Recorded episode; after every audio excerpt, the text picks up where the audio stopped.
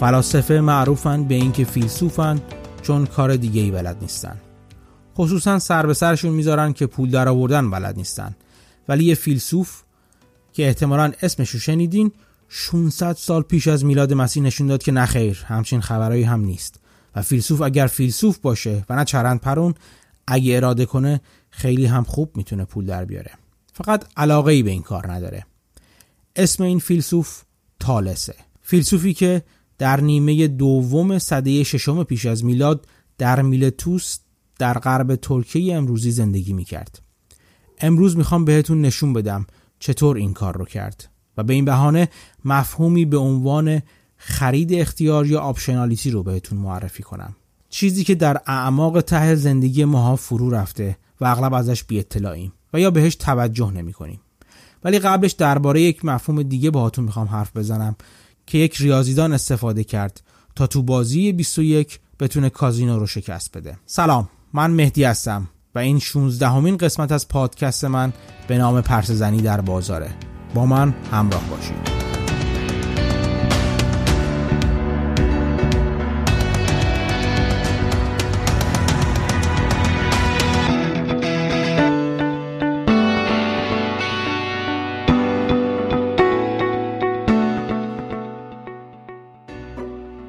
چند وقت پیش داشتم نوشته میخوندم از یکی از مدیرای سرمایه گذاری یکی از مؤسسه های بزرگ سرمایه گذاری که از خاطرات خودش گفته بود. تعریف می‌کرد که چند سال قبل مدیر ارشد شرکت که حدود 20 تا مدیر پورتفولیو مثل این نویسنده یادداشت زیر دستش کار می‌کردن از نحوه عملکردشون در مجموع راضی نبود. این بود که تصمیم گرفت هر کدوم از این مدیر پورتفولیوها رو بر اساس نحوه عملکردشون رتبه بندی کنه. و اونایی که عملکرد ضعیفتری دارن رو کنار بذاره. وقتی پورتفولیوی هر کدوم رو بررسی کرده بود دیده بود تقریبا نیمی از پورتفولیوشون از حد نصاب که مثلا شاخص کلی بازار اینجا S&P 500 باشه بهتر عمل کرده و نیمی دیگه از پورتفولیوشون بدتر. بنابراین تصمیم گرفت ببینه پورتفولیوی هر کدوم چند درصدش عمل کردی بهتر از بازار داشته و چند درصدش بدتر. اینجوری بود که نویسنده یاد داشت متوجه نکته جالبی شده بود. اونم این که با اینکه عملکرد کلیه پورتفولیوی خودش جزو بهترین عملکردها بوده و سود بالاتری رو نسبت به بقیه داده ولی تعداد سهام زیادی و در واقع اغلب سهام پورتفولیوش عملکرد بدتری نسبت به بازار داشتن. نویسنده یادداشت جزو مدیران اخراجی نبود البته. به مدد بازدهی کلیه خوبش. ولی بعد از تعدیل بزرگی که انجام شد مدیر ارشد شرکت خواسته بودتش تا بشینن و حرف بزنن ببینن چرا با اینکه عملکرد کلیش خوب بوده ولی اینقدر آف می‌زده اصطلاحا.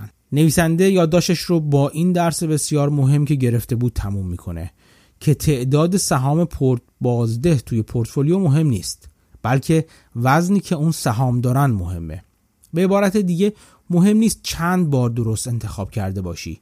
مهم اینه که چقدر درست انتخاب کردی. این ما رو به مفهومی میرسونه که بهش ارزش انتظاری یا expected value میگن. تو قسمت های پیش مخصوصا تو اپیزود چهاردهم که درباره سرمایه گذاری خلاف جهت براتون گفتم به این نکته اشاره کرده بودم که سرمایه گذاری به طور کلی و انتخاب سهام و ساختن پورتفولیو از سهام مختلف کاری مبتنی بر احتمالات.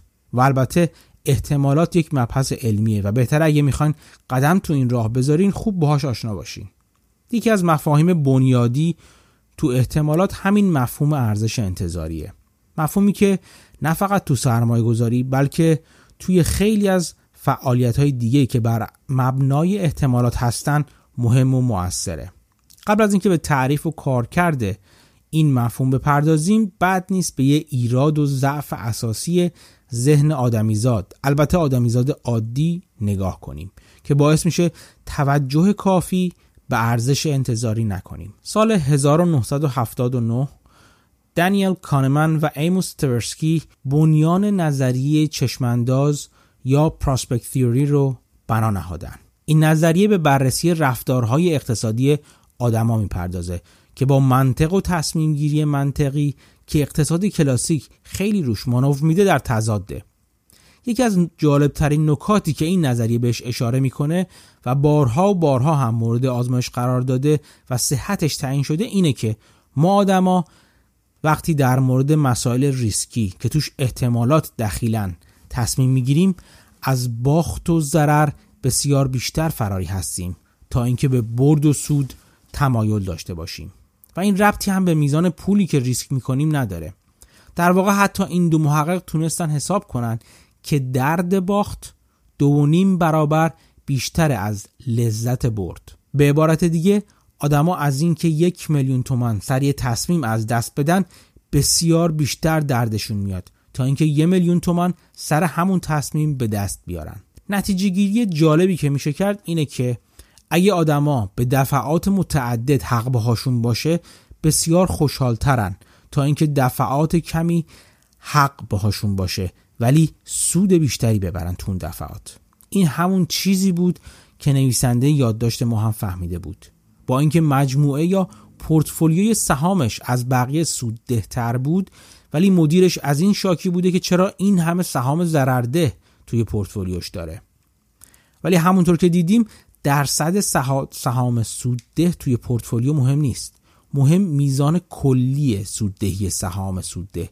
در برابر میزان کلی ضرردهی سهام ضررده هست. تجربه هم نشون داده چند تا سهام هستن که بالا و پایین رفتنشون پورتفولیو رو اغلب تکون میده.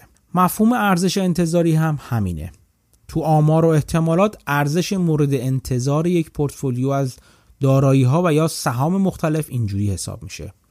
احتمال سوددهی هر دارایی رو در ارزش اون دارایی اگر اون احتمال محقق بشه ضرب می‌کنیم. بعد همه این مقادیر رو با هم جمع می‌کنیم. نتیجه میشه همون ارزش انتظاری پورتفولیو یا expected value که از این بعد به اختصار بهش EV میگیم. در واقع اینجوری سناریوهای مختلف احتمالی برای یک پورتفولیو رو محاسبه می‌کنیم و با بررسی و تحلیلشون تصمیم می‌گیریم چطوری پورتفولیومون رو بچینیم. مفهوم EV بسیار مفهوم جالب متنوع و پیچیده ایه ولی بذاریم با یه مثال خیلی کوچیک بهتون نشون بدم چطوری حساب میشه و بعد با یه مثال دیگه نشون بدم چطوری ازش استفاده میشه. فرض کنین یه تاس سالم رو میریزیم. یه تاس شیش وچی که عدد یک تا شیش روش نوشته شدن. و عددی که میاد رو یادداشت می‌کنیم. اگه این کار رو به دفعات بسیار زیاد شما فرض کن بی نهایت بار انجام بدین فکر می‌کنین میانگین عددهایی که میاد و ما نوشتیم چنده؟ بله همون ایوی چطور حسابش می‌کنیم؟ به راحتی. احتمال اینکه هر یک از اعداد روی وچه تاس بیاد یکیشومه یعنی یکیشوم احتمال داره یک بیاد یکیشوم احتمال داره دو بیاد همینجوری الی آخر. درسته؟ عددی که میاد رو هم که می‌دونیم. حالا ارزش انتظاری یا ایوی تاس ریختن ما همونطور که گفتم از جمع کردن حاصل ضرب احتمال اومدن هر عدد در خود اون عدده. یعنی چی؟ یعنی یکیشون احتمال یک وجود داره ضرب در یکش می‌کنیم. به علاوه یک احتمال دو ضرب در دو. یک احتمال سه اومدن هست ضرب در سه. همینجور تا آخر. یک ضرب در چهار یک ضرب در پنج یک ضرب در شیش. بعد مجموع اینا رو حساب می‌کنیم. به چه عددی می‌رسیم؟ به عدد سه و نیم. این یعنی ایوی تاس ریختن ما سه و نیمه. دقت کنید یه بار دیگه توضیح بدم. احتمال اینکه هر پیش آمدی رخ بده ضرب در ارزش اون پیش آمد اگه تو پورتفولیو می‌خواستیم حساب کنیم احتمال اینکه سهام ما مثلا 10 درصد بره بالا ضرب در اینکه سهاممون قیمتش 10 درصد رفته بالا به چه به چه میزانی رسیده به چه قیمتی رسیده. بعد این اعداد, اعداد همه احتمالات رو با هم جمع می‌کنیم. خب این عدد سه که در مورد تاس ریختنمون به دست آوردیم یعنی EV یا expected value که برابر برای تاس ریختن به دست آوردیم ارزش انتظاری تاس ریختن ماست. اگه تاسمون رو به دفعات زیاد بریزیم و میانگینشون رو در بیاریم به همین عدد 3.5 می‌رسیم. در واقع ایوی به ما میگه میانگین نتایج محتمله این تاسریزی ما. یا شما بگیر انتخاب سهام تو پورتفولیومون چطور خواهد بود. حالا بیایم ببینیم یه آدم زیرک چطوری از این مفهوم برای تصمیم گیری هاش استفاده می‌کنه؟ نه تنها تو سرمایه گذاری بلکه در موارد دیگه. نسیم نیکولاس طالب رو اسمش رو احتمالا شنیدین. نیکولاس طالب تریدری بود یا معاملگری بود که تخصصش توی ریسک بود ریسک و احتمالات. و بعدا تبدیل شد به فیلسوف. کتابای معروفش شنیدین احتمالا. نسیم نیکولاس طالب توی کتاب معرکه خودش که Fooled by Randomness هست به ماجرای اشاره می‌کنه که نشون میده چطور با حرکتی به ظاهر خلاف جهت از تمام همرده های خودش بالاتره و بهتر فکر می‌کنه. می‌دونین که نیکولاس طالب پایانامه دکتراش درباره قیمتگذاری مشتقات مالی بود. ولی از اونجا که نمی‌خواست کار کنه و به قول خودش دلش می‌خواست تو وان هموم ولو بشه و مثل امپراتورهای رومی به هدف خلقت فکر کنه رفت دنبال معاملگری بازار. و خواست ریاضی رو که خونده بود به کار بگیره تا سریع پول دارشه همینجا اولین نشونه زیرکی خودش رو نشون داد. دنبال کاری رفت که سود بزرگ براش داشته باشه یا حداقل امکان سود بزرگ براش موجود باشه و با خودش فکر کرد تخصصش تو احتمالات می‌تونه بهش کمک کنه که این احتمال رو براش بیشتر کنه. تو ماجرایی که نقل می‌کنه میگه با همکارای تریدرش داشتن صحبت می‌کردن درباره درباره بازار. همکاراش بهش گیر میدن که پیش بینیت از بازار چیه. اونم میگه که به احتمال زیاد بالا میره بازار. همکاراش ولی ولکن نبودن و میگن بگو چه به چه احتمالی بالا میره. اونم میگه به احتمال 70 درصد بازار میره بالا. یکی اون وسط حس زبل بودن می‌کنه و می‌خواد مچ نیکولاس سالب رو بگیره. واسه همین میگه ولی تو که کلی معاملات آتی S&P 500 رو شورت کردی. یعنی اینکه شرط بندی کردی که بیشتر میره پایین بازار تا بره بالا. چرا پورتفولیوت با حرفت نمی‌خونه؟ نسیم نیکولاس طالب اینجوری توضیح میده. میگه من گفتم به احتمال 70 درصد بازار بالا میره. ولی سودی که از این بالا رفتن می‌تونه نصیب من بشه یک درصد بیشتر نیست. چون همین حالا هم تا حد زیادی قیمت گذاری روی معاملات آتی با توجه به این احتمال 70 درصدی بالا رفتنه. یعنی از الان بازار انتظار اونو داره. بنابراین تا اونجا که ممکنه خودش رو هول داده به اون قیمت نزدیک کنه.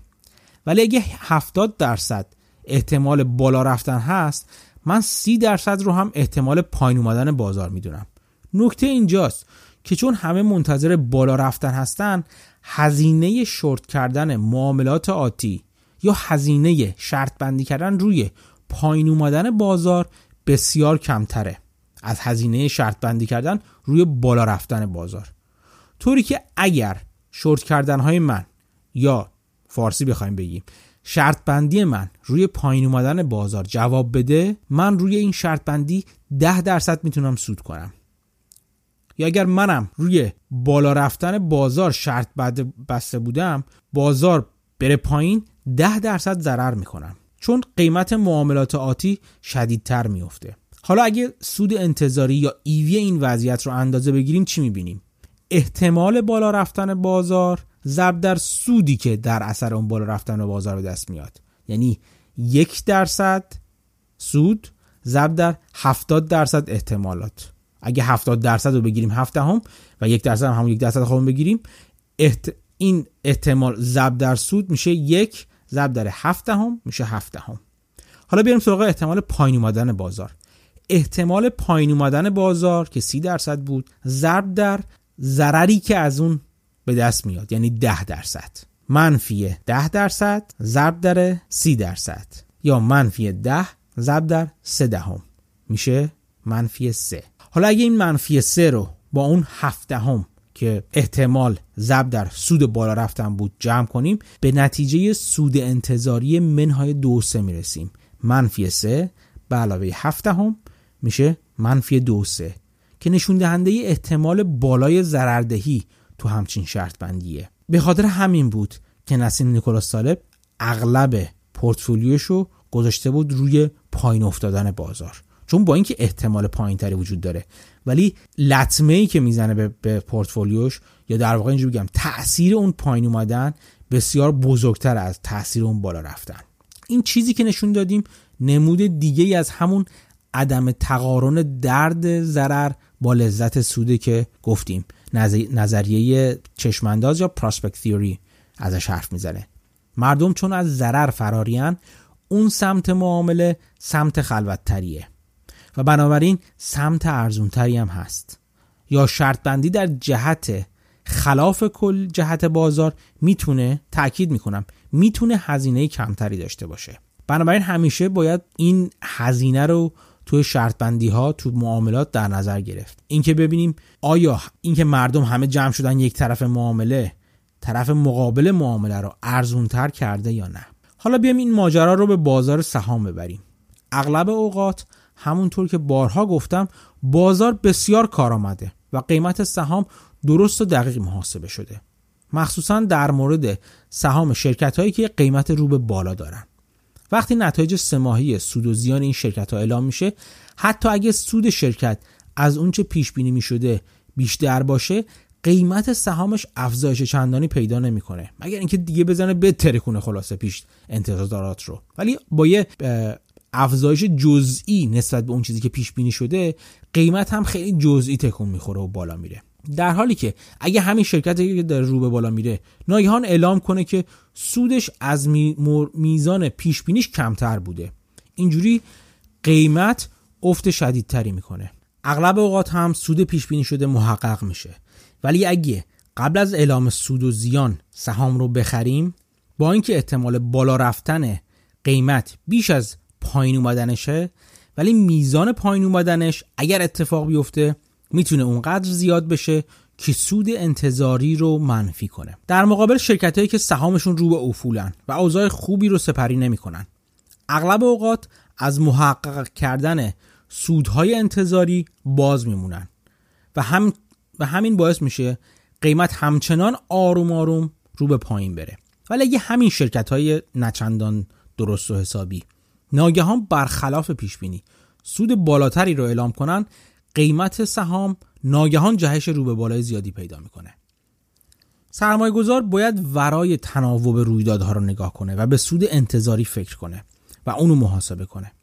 امروز ثابت شده بهترین سرمایه گذارای بازار به معاملات به همین شکل احتمالاتی نگاه می‌کنن نه قطعی. و خب همونطور که می‌بینین بنابر نظریه چشمانداز این کاری خلاف طبیعت بشری. چرا که اگر احتمال سوددهی بیشتر باشه؟ حتی اگر میزان ضرردهی باعث بشه که ارزش انتظاری یا سود و ضرر انتظاری رو به ضرر متمایل باشه سهامداران این رو در نظر نمی‌گیرن. یک دلیل این که سرمایه گذاران بازار سهام سهام برنده خودشونو زودتر از زمان مناسب میفروشن در حالی که سهام همچنان جای پیشرفت داره اینه که می‌خوان زودتر حس سودگیریشون رو ارضا کنن. و به همین دلیل هم هست که در سمت مقابل سهام ضررده خودشون رو به سختی میفروشن.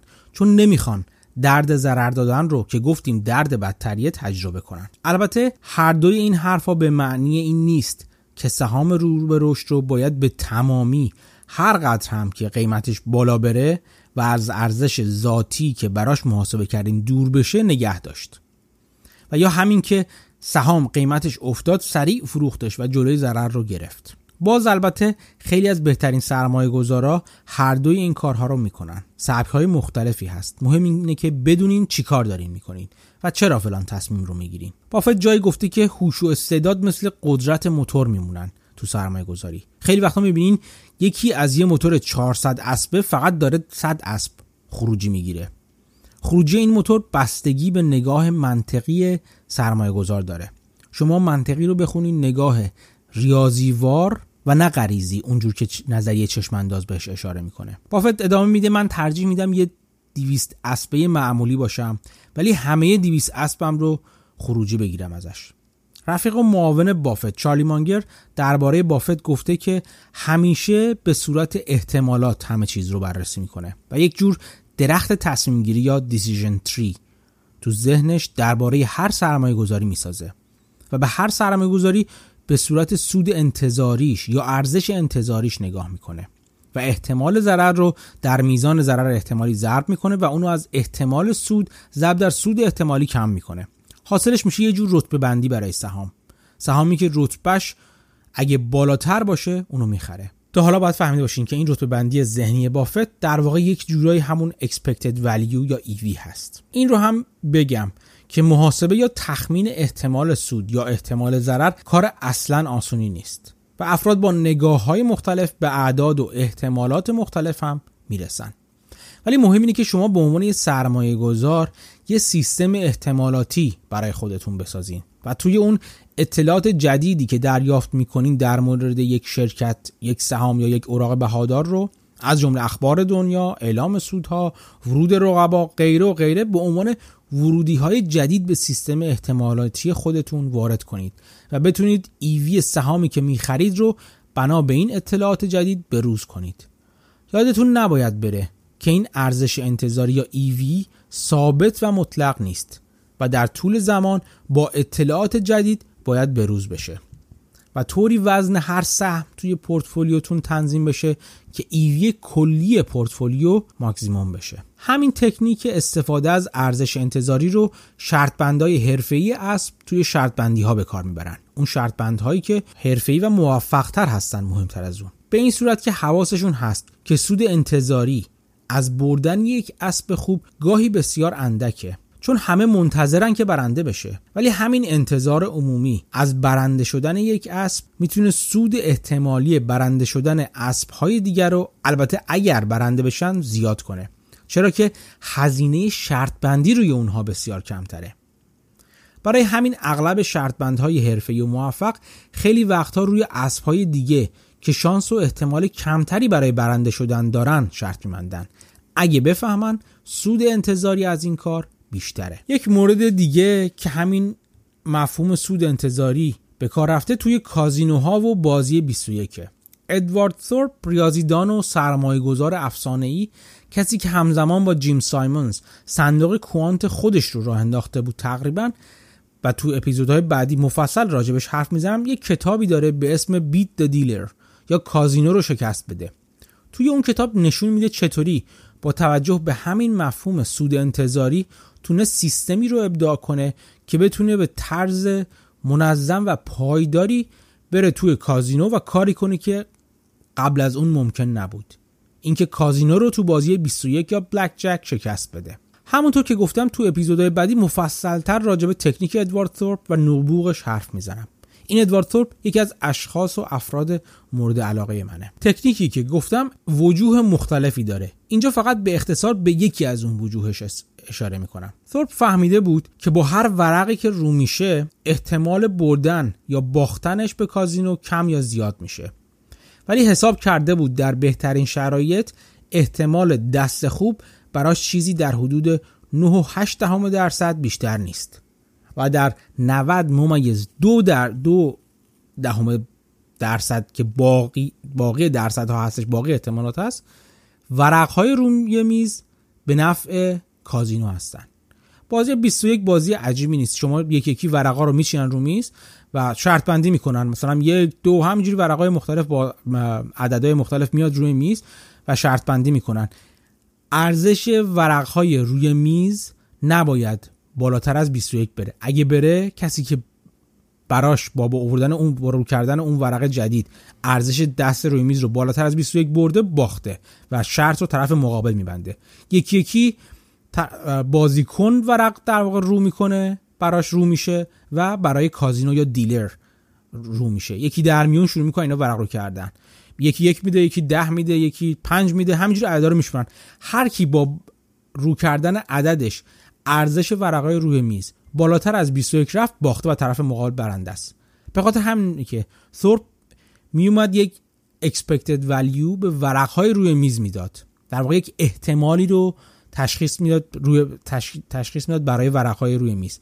و به این نتیجه رسیده بود که در حدودا ده درصد مواقع دست روی میز دست ورقهای روی میز می‌تونن به نفعش باشن. ولی تو 90 درصد ببینید چقدر بالاتره 90 درصد به نفع کازینو هستن یا به ضرر بازیکن هست. اصلا یک دلیلی که کازینو می‌بره همیشه میگن house always wins یا کازینو همیشه برنده است همینه که اصلا احتمالات به طرف کازینو در واقع سنگینتره و چربتر. ولی اینجا سر بیاد زیرکی جالبی به خرج داد. و اون این بود که وقتی فهم می‌فهمید ورقای روی میز به نفع خودشه میزان شرط بندیشو می‌برد بالا. برعکس وقتی ورقا یا دست روی میز به نفعش نبود میزانش کمی شرط میبست. اینکه چطوری خوب بودن دست روی میز و احتمالات رو حساب می‌کرد و اینکه چقدر شرط میبست این دوتا نکته خودش بسیار مهمه. تکنیک هایی که اتفاقا تو سرمایه گذاری هم بعدا معلوم شد تکنیک های بسیار مهمی هن.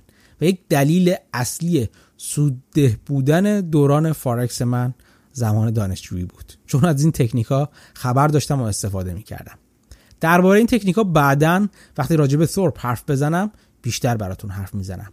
ولی نکته اینجا اینه که ثورپ هم مدام ایوی دستای دست ورقای روی میز رو حساب می‌کرد و با وزنی که به احتمال بردن ورق روی میز می‌داد ایوی ورق ها رو سعی می‌کرد ماکسیموم نگه داره. یعنی اگه می‌فهمید دست روی میز به نفشه شروع کرد سنگین رو شرط میبستن. اینکه چقدر سنگین خودش جای سوال داره. اینکه چجوری می‌فهمید دست روی میز به نفشه این رو هم جای سوال داره که حالا بعدا بهش می‌رسیم. ولی مهمی که هر وقت می‌فهمید دست به نفشه یعنی طرف اون احتمالات به نفع خودشه وزنش رو سنگین می‌کرد. به خاطر اینکه ایوی خودش ایوی رو میز رو به نفع خودش بالا ببره. بعد نیست تو انتهای این قسمت چند تا نکته رو در مورد این مفهوم ارزش یا سود انتظاری با هم مرور کنیم. خوبی سرمایه گذاری تو بازار نسبت به ورق بازی کردن اینه که شما تو بازار مجبور نیستین شرط ببندین. و اگه ورق ها یا سهامی که دارین بهشون نگاه می‌کنین احتمال سوددهی مناسبی برای شما نداشته باشن می‌تونین از پول گذاشتن روشون صرف نظر کنید. در حالی که در مورد بازی 21 یا که ازش صحبت کردیم همچین خبری نیست و نمی‌تونین پولتون رو بیرون بکشین یا شرط نبستین نبندین. وقتی شروع کردین باید جلو برین. حد اکثر می‌تونین میزان شرط بندیتون رو کم کنین یا زیاد کنین. این همون نکته که بافت یه بار به توپ زنی تو بیسبال تشبیه کرده بود که بازار همینجور هر روز توپ های مختلفی رو به طرفتون پرتاب می‌کنه. در واقع شما که صبح میرین قیمت سهام تو بازار رو مثلا می‌بینین قیمت های مختلف اون توپ های مختلفی هن که مثل تو بیسبال داره اون پیچره برای شما اون کسی که توپ پرت می‌کنه براتون پرت می‌کنه و شما چوب به دست وایسادین انتخاب کنین کدوم رو بزنید. برخلاف بیسبال که شما فقط سه تا انتخاب دارین و اگر شوت میشین بیرون از رد خارج میشین در واقع جورایی strike out می‌کنین به قول معروف. اینجا اونجوری نیست. اینجا اینجوریه که هر چقدر بخواین می‌تونید صبر کنین. بازار همینجوری به شما قیمت بده سهام مختلف رو ارائه بده. می‌تونید چوب به دست منتظر وایسین. هیچ عجله ای نیست. دست خودتونه که کی سهام رو انتخاب کنین. این نکته خیلی مهمه. بافت اصلا یک تشبیه دیگه ای داره که اینجا بد نیست بهش اشاره کنم. بهش میگه تشبیه punch card. قدیما حضور غیاب سر کار اینجوری نبود که الان کارت بزنن یا مثلا چه می‌دونم انگشت بزنن و اینا میرن تو حضور غیاب بشه توی شرکت ها قبلا یه punch card بود. یه دست یه کارتی داشتن هر کدوم از اون کارمندا توی فیلم ها شاید دیده باشین. می‌رفتن فروش می‌کردن توی slot توی ماشینی این سوراخ می‌زد. هر punch card ی قرار بود 20 روزی که قرار بود توی ماه یه نفر کار کنه جای 20 تا سوراخ داشت. 20 تا 20 تا 21 سوراخ. بنظر تعداد روزهای کاری سوراخ داشت. این punch card اون ماهش بود. بافت میگه شما فرض کنید توی سرمایه گذاری یه punch card دارین. یه punch card مثلا 20 تایی دارین. و این به این معنی هستش که شما تو کل عمرتون فرض کنید 20 تا سهام بیشتر نمی‌تونید بخرید. 20 تا 20 تا دونه. ببینید چجوری فکر می‌کنید به انتخاب اون سهامی که می‌خواید بخرید؟ چقدر مو رو از ماست بیرون می‌کشید؟ چون انتخاباتونو که دارین از دست میدین. در واقع باید حساب کنید با هر انتخاب یه سوراخ کارت رو از دست دادین. یک جای سوراخ رو از دست دادین. بنابراین تو هر زمانی ممکن خست به خرج میدین که چجوری انتخاب کنید. آیا این سهامی که انتخاب کردین اولا سهام خوبی هست یا نه؟ و مهمتر از اون یه چیزی که بهش میگن opportunity cost چه سهام دیگه ای ممکنه وجود داشته باشه؟ سود دهیش از این برای شما بیشتر باشه. آیا این بهترین سهامی که تو این لحظه خاص می‌تونید انتخاب کنید؟ این یه به یک چیزی معروف شده به اسم punch card investing یعنی اینقدر موشکافانه شما راجع سهام یا مورد سرمایه گذاری که می‌خواین انتخاب کنید بررسی کنید و تصمیم بگیرید. برگردیم به مثال بیسبالی که بافت دوباره زده بود. بافت عشق مثال های مختلفه.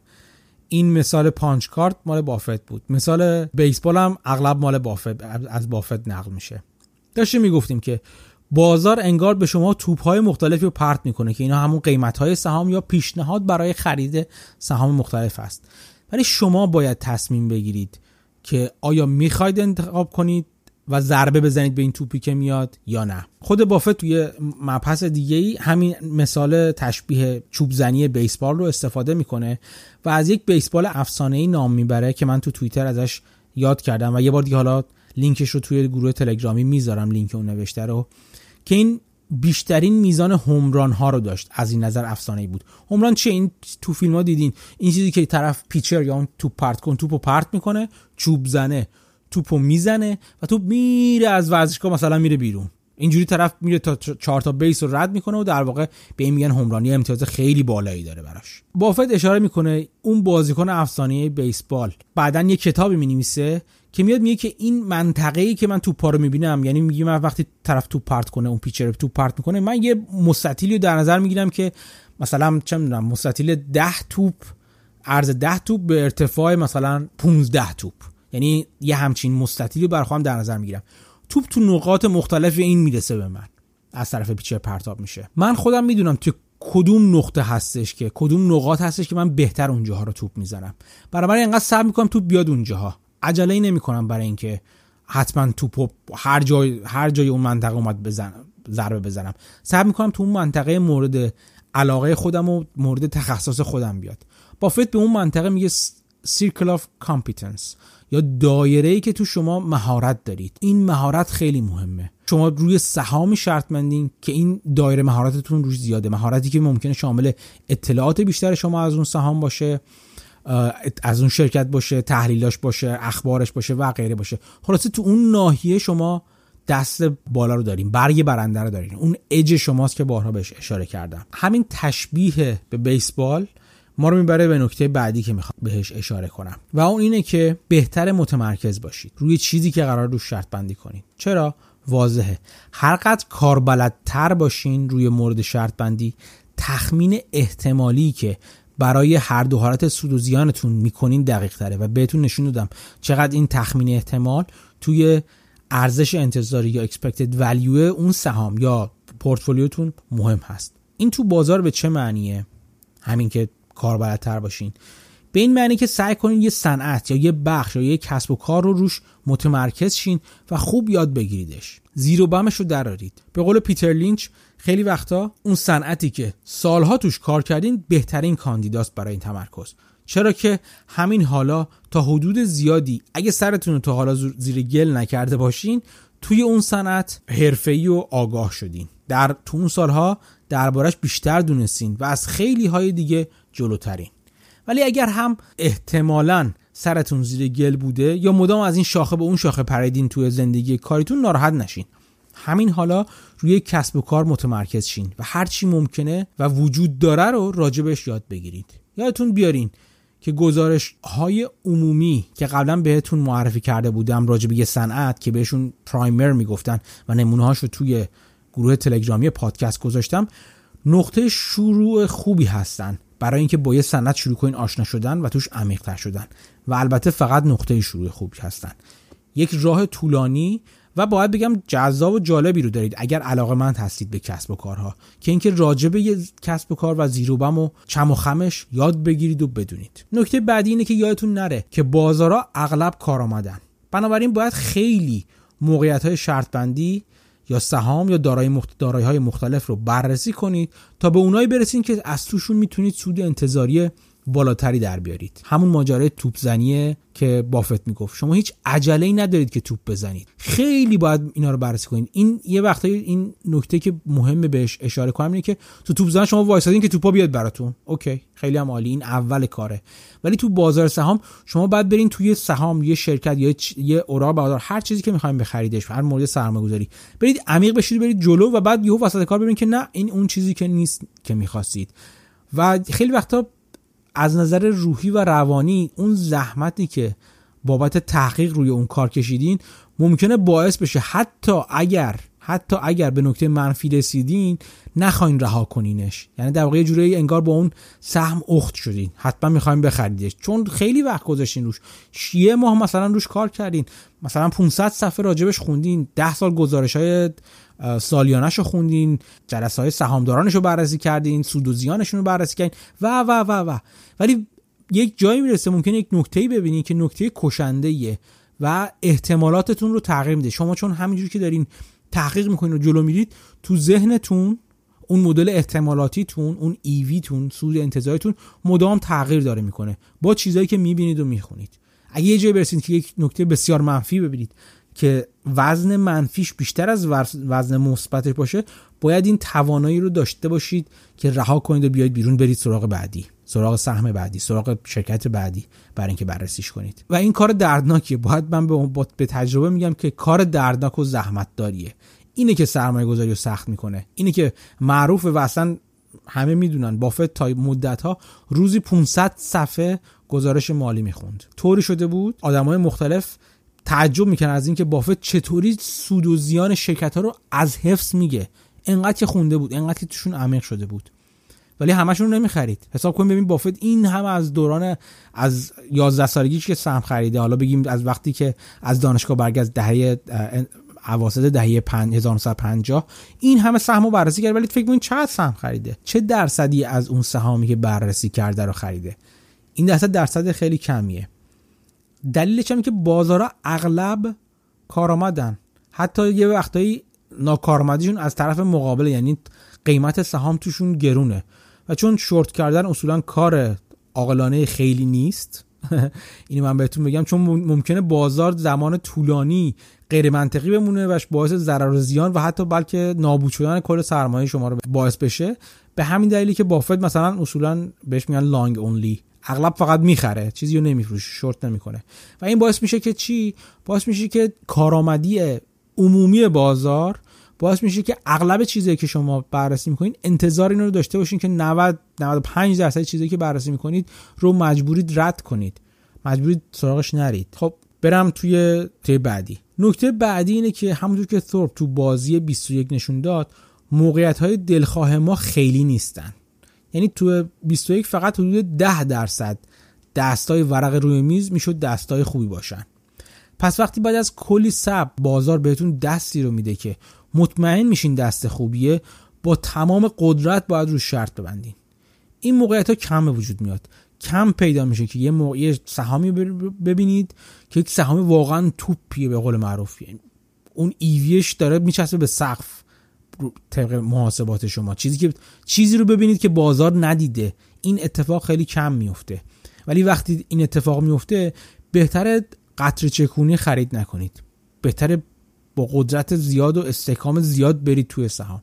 ولی اینم البته به این معنی نیست که اگه موقعیت سرمایه گذاری خوب دیدید و با کله شیرجه رفتین توش داشتن جلیق نجات رو فراموش کنید. یا فراموش کنید به کمرتون تناب ببندین.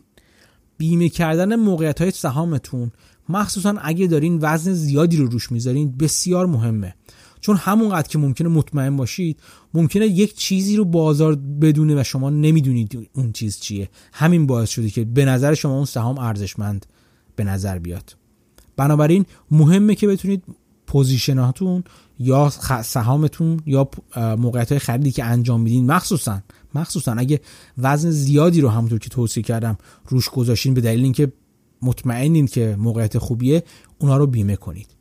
تو قسمت های بعدی براتون میگم که این بیمه کردن به چه روش هایی انجام میشه و چه راههایی دارید برای اینکه این سهام رو بیمه کنید. در انتها این نکته هم یه بار دیگه یادآوری کنم که رمز موفقیت همه این آدما پیدا کردن موقعیت های نامتقارن بود. جایی که سود انتظاری به سمت بالا متمایله. جایی که همونجور که نیکولاس سالب نشون می‌داد با هزینه کمی می‌تونید برد احتمالی بالایی رو برای خودتون بخرید. اینجوری بهتون بگم که بهترین سرمایه گذارهای دنیا دنبال چنین عدم تقارن هایی میگردن. چیزی که مدام بهش میگن اسیمتریک بت یا شرط بندی نامتقارن. اینو توی حرفها و نامه ها و کتاب ها و ایناشون زیاد می‌بینید که راجع به شرط بندی های نامتقارن حرف می‌زنن. عدم تقارن هایی که بهتره تو زندگی واقعی هم دنبالشون باشین. بگریم ببینین چه کاری هستش که می‌تونید شما روش شرط بندی کنید روش هزینه کنید. با یک هزینه کمی می‌تونید احتمال برد بالایی رو برای خودتون درست کنید. تو بخش بعدی بهتون نشون میدم که این فیلسوف زرنگ ما که ازش اسپردی جناب تالس چطور از زندگی فقیرانه و البته متلک های مردم به سطوح اومد و با استفاده از همین عدم تقارن جواب دندان شکنی به منتقداش داد و پولدار شد و رفت توی وان هموم تا به مسائل خلقت فکر کنه. با من بمون.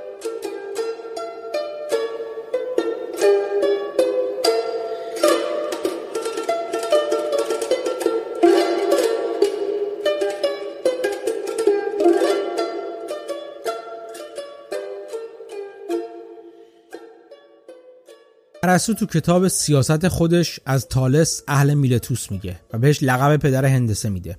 شاید شما هم مثل من با تالس از طریق کارهای هندسیش و از جمله قضیه معروف تالس آشنا بوده باشین. قضیه که درباره تشابه مثلث ها و تناسب اضلاعشون بود. قضیه که با کمکش فاصله کشتی ها از ساحل رو تعیین می‌کرد یا ارتفاع هرم خوپس رو محاسبه کرده بود. ولی شما راضی به همین میزان نباشید. تالس ید طولایی هم در فلسفه داشت و با اینکه نظرات بامزه هم درباره آب داشت و اینکه می‌گفت خواستگاه همه چیز آبه ولی نظریات دیگهش اتفاقا از زمان خودش بسیار جلوتر بود. نظراتی مثل اینکه تفکر تنها راه شناختن جهانه و خدایان و الهه ها و فلان کشک هستند با غلظت های مختلف. ارسطو به تالس آغازگر فلسفه می‌گفت. این جناب تالس ولی پول چندانی نداشت و بیشتر از اون پول در آوردن رو دون شعن خودش می‌دونست. این باعث شده بود خیلی ها بهش بگن داداش تو ارزه پول در آوردن نداری وگرنه همچین خبرایی هم نیست. خلاصه مدتی کلکل بر همین منوال بود تا اینکه بالاخره تالس که از اینکه منتظر لطف پولدارا بشه برای هزینه های خودش خسته شده بود و متلک های ملت هم کلافش کرده بودن تصمیم گرفت پولدار شه و با این کار خب هم پولدار شه و هم با دمپایی بر دهان یاوهگویان بزنه. این بود که نشست و فکر کرد. همونطور که گفتم تالس علاقه زیادی به آب داشت. از جمله در مورد رودخونه ها و سطح آب و فلان خیلی فکر می‌کرد و تحقیق می‌کرد. این بود که یک سال به این نتیجه رسید که سال آینده سال پر آب و حاصل خیزی قراره بشه. البته ارسطو میگه از مطالعه ستارگان و کواکب به همچین نتیجه رسید. ولی خب ارسطو اصولا حرف زیاد می‌زنه. شما با حرف من گوش کنید خلاصه که تالس فهمید سال آینده سال پر محصولیه در میلتوس. چه محصولی؟ بله زیتون. محصول اصلی میلتوسیان زیتون بود که باهاش روغن زیتون می‌گرفتن البته. چطور این کارو می‌کردن؟ با یک سری پرس البته که باهاشون زور به فشار زیتونا می آوردن و روغنشون رو میکشیدن. این جناب تالس ما فهمید که سال آینده سال پر زیتونیه. این بود که رفت سراغ تمام پرستارای شهر. باشون حرف زد یه مبلغ کوچیکی بیانه به همشون داد و برای زمان جمع محصول پرسشون رو رزرو کرد. دقت کنید که اینجوری پرستارا که سود می‌کردن چون فقط در ازای اون مبلغ قول پرسشون رو به تالس داده بودن و اون زمان می‌تونستن به قیمت روز اصل اجاره پرس رو از تالس طبق معمول هر سال دیگه دریافت کنن. این به نفع تالس هم بود. چرا وقتی که زمان روغنگیری می‌رسید اختیار این رو داشت که پرس ها رو اجاره کنه ولی اجباری هم نداشت. چون اگه تو اون زمان پشیمون شده بود فقط مبلغ بیانه رو از دست می‌داد. چیزی شبیه قولنامه تو معامله خونه. قولنامه مبلغ خونه رو هم تازه تعیین می‌کنه. و در زمان معامله اگه خریدار زیرش بزنه باید فقط مبلغ قولنامه رو به فروشنده بده. در واقع تالس هم اختیار اجاره کردن پرس ها رو خرید و تعهدی به اجاره کردنشون نداد. چون تالس خیلی دانشمند بود پیش بینیش زد و درست از آب در اومد. سال سال پرزیتونی شد و همه باغدارا چند برابر سالهای پیش محصول گرفتن و حالا همه می‌خواستن روغن فراوانی هم بگیرن. و ناگهان با این مواجه شدن که جناب تالس تمام پرس های شهر رو رزرو کرده بود. در اصطلاح finance میگن بازار پرس های روغنگیری رو corner کرده بود یا قرق کرده بود. اینجوری مجبور شدن دولا پهنا به فیلسوف زبل ما پول بدن. دهانشون رو درباره بیورزگی تالس ببندن و تالس هم انقدر پولدار شد که تا چندین سال نیازی به پول درآوردن نداشته باشه و بره تو وان در باب خلقت فکر کنه. دقت کردین تو این داستان به عدم تقارن در شرط بندی که تالس کرد؟ با ودیه گذاشتن پول کمی سود محتمل زیادی رو برای خودش به وجود می آورد. اگر زمان روغنگیری محصول اوضاع برداشت خوب نبود تالس فقط پول ودیعه رو از دست می‌داد. ولی اگر برداشت پرباری انجام می‌شد همونطور که فیلسوف دانشمند ما پیش بینی کرده بود سودی که به دست می آورد بسیار هنگفت بود.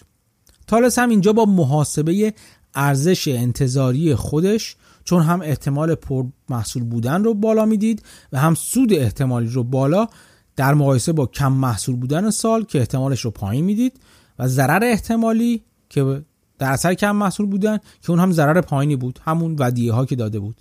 اینجوری ارزش انتظاری که همون سود ضرب در احتمال سود منهای ضرر ضرب در احتمال ضرر می‌شد بسیار بالا بود. همین باعث شرط بندی پرسود تالس شده بود. این خریدن اختیار یک معامله همون چیزی که تو finance بهش میگیم optionality. و اصولا بازار آپشن و یا اختیار معامله بر اساس همین نگاه درست شده. این بازار اصولا برای ضربهگیری هزینه ها و به عنوان یک جور بیمه برای هزینه شرکت ها و سهام سرمایه گذاران هم ساخته شده. ولی روش های وجود داره که بشه باهاشون از این بازار پول در آورد در واقع این داشتن حق اختیار رکن اساسی پولدار شدن کسی مثل نیکولاس طالبه. چیزی که تو کتاب انتی فرجایلش خیلی روش تاکید می‌کنه. خود طالب جوونتر که بوده دنبال کاری میگشته که بهش اختیار انجام کارهایی رو بده که دوست داشته.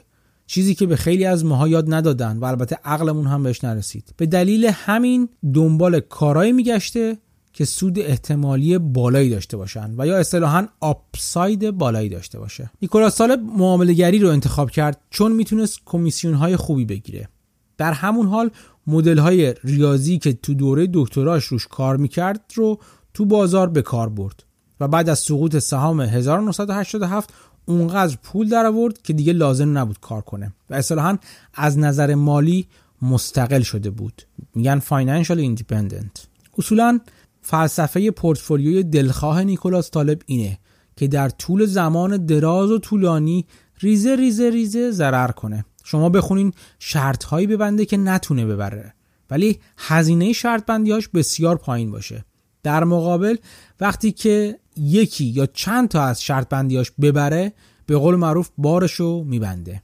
حداقل برای یک مدتی. یادتون نره تو همون مثالی که تو بخش اول اپیزود زدم در مورد نیکولاس طالب و نگاهش به اینکه بازار بالا میره یا پایین میاد نیکولاس طالب گفته بود که 70 درصد بازار میره بالا. به احتمال 70 درصد و احتمال 30 درصده که فقط بازار ممکنه بیفته. ولی شرط بندیش روی 30 درصد افتادن بود. چرا؟ به خاطر اینکه می‌دونست اگه بیفته بیشتر میفته یا اینجور تخمین می‌زد یا اعداد تابلو در واقع بهش اینجور نشون می‌دادن. بعدا بهتون نشون میدم که چه جوری. بعدها نه تو این اپیزود تو اپیزودهای بعدی. ولی مهمی که به همین دلیل به ایوی کلی نگاه کرد و شرط بندیش روی پایین افتادن بازار بود. ولی چون بالاخره همچنان احتمال بالا رفتن قیمت بازار بیشتر بود 70 درصد بود تو شرط بندی های آقای نیکولاس سارب اغلب وقتها اغلب شرط بندیاش پول از دست می‌داد میباخت. ولی باخته کوچیک و کم. چون بازار برخلاف وزن شرط بندیش به طرف احتمالی که می‌داد بالا می‌رفت. اصلا طالب همچین چیزی رو دوست داره. تو آنتی فرجایلش هم بارها گفته. یه همچین پورتفولیوی دوست داره. پورتفولیویی که میگه بهش اصطلاحا میگه یه ذره یه ذره شروع کنه ازش نشتی بره بیرون ضرر کنه. ولی وقتی سود می‌کنه حسابی بارش رو ببنده. در مورد جزئیات روش شرط بندی و سرمایه گذاری نیکولاس طالب و هم فکراش تو اپیزودهای بعدی بیشتر براتون میگم.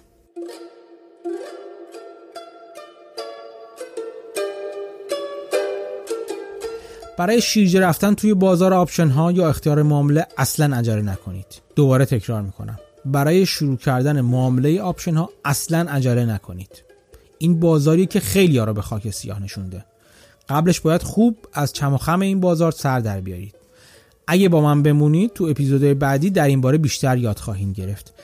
اصلا عجله نکنید.